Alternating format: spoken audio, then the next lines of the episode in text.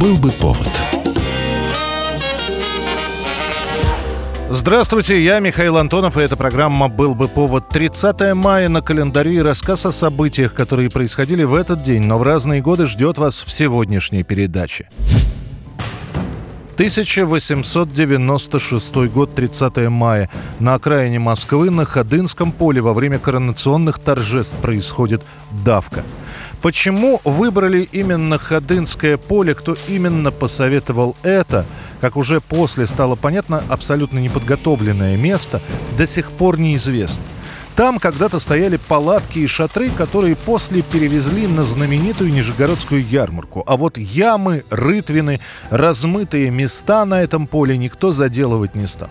И перед коронацией, наспех осмотрев место народных гуляний, было принято решение. Место как место, пусть народ собирается здесь.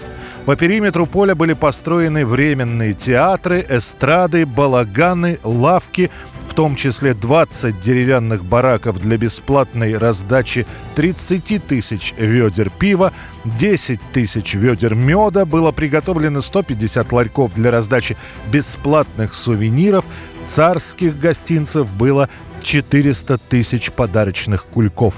Из-за этих кульков все и началось.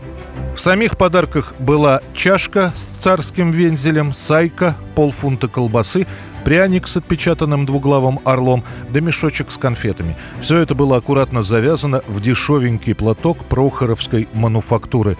Приезжать на ходынку стали с вечера. Устраивались поближе к торговым рядам, разводили костры. Уже тогда появляются первые пострадавшие. В темноте кто в ямы попадал, кто с лошади падал. Около 50 человек до утра развозили по больницам.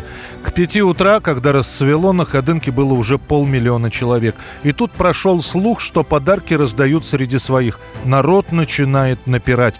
Понимая, что сейчас их палатки и ларьки просто снесут, продавцы начинают бросать гостинцы прямо в толпу.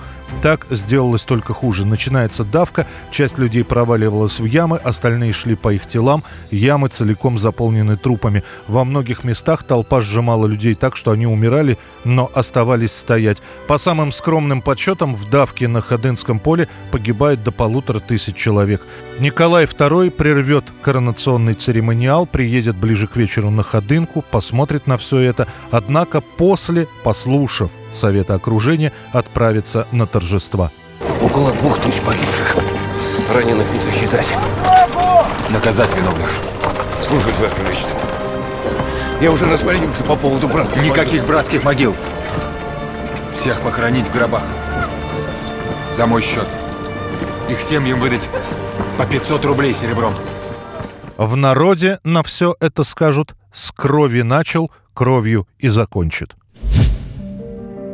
1918 год, 30 мая. Сменив Троцкого, наркомом иностранных дел Советской России становится Георгий Васильевич Чечерин. Установление всеобщего мира должно быть проведено, по нашему мнению, на основе полного равенства всех народов и признания за всеми права распоряжаться своей собственной судьбой. Браво! Браво, Чечерин! Именно ему, выходцу из знатного дворянского рода, предстоит налаживать международные отношения новообразованного государства большевиков с зарубежными странами. Ленин скажет о Чечерине. Чечерин – работник великолепный, добросовестнейший, умный, знающий. Таких людей надо ценить. Что его слабость, недостаток командирства – это не беда. Мало ли людей с обратной слабостью на свете.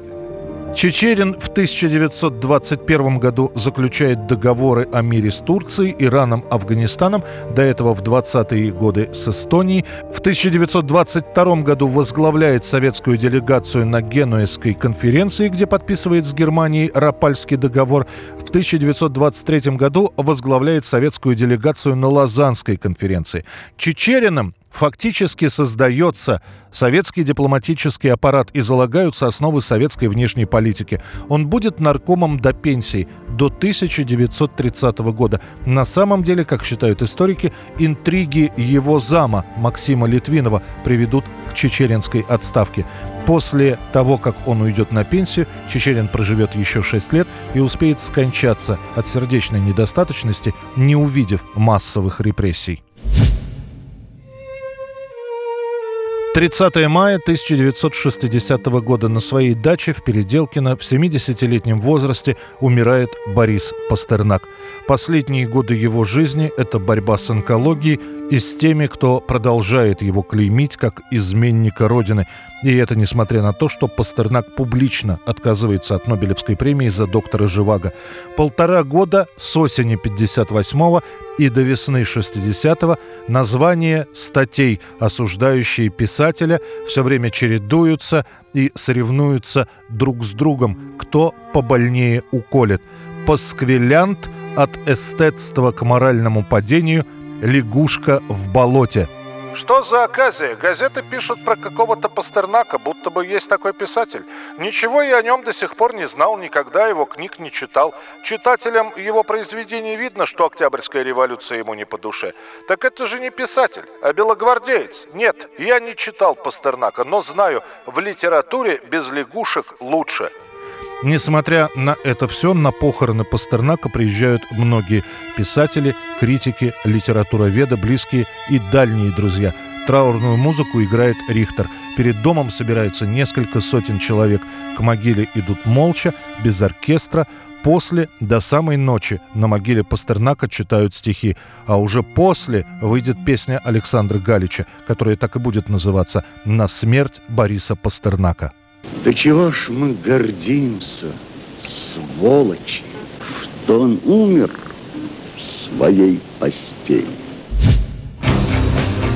1995 год, 30 мая. В России введена в обращении 100-тысячная купюра – 1995 году буханка хлеба стоит в стране полторы тысячи, апельсины пять тысяч рублей, куриные окорочка, они же ножки буша, семь с половиной тысяч рублей. Стотысячная купюра должна стать самой крупной, однако даже ее выпуск никак не повлияет на цены, которые продолжат расти. В итоге банкнота, как самая крупная, продержалась наверху иерархии номиналов пару лет. Затем приходится выпускать банкноту в 500 тысяч рублей полмиллиона.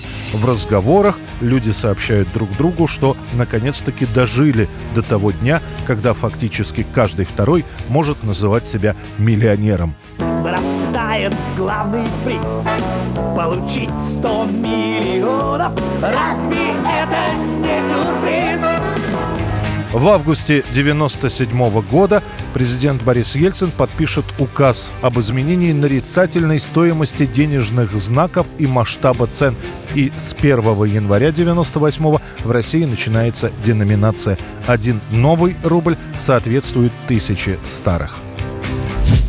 Это была программа «Был бы повод» и рассказ о событиях, которые происходили в этот день, 30 мая, но в разные годы. Очередной выпуск завтра. В студии был Михаил Антонов. До встречи. «Был бы повод»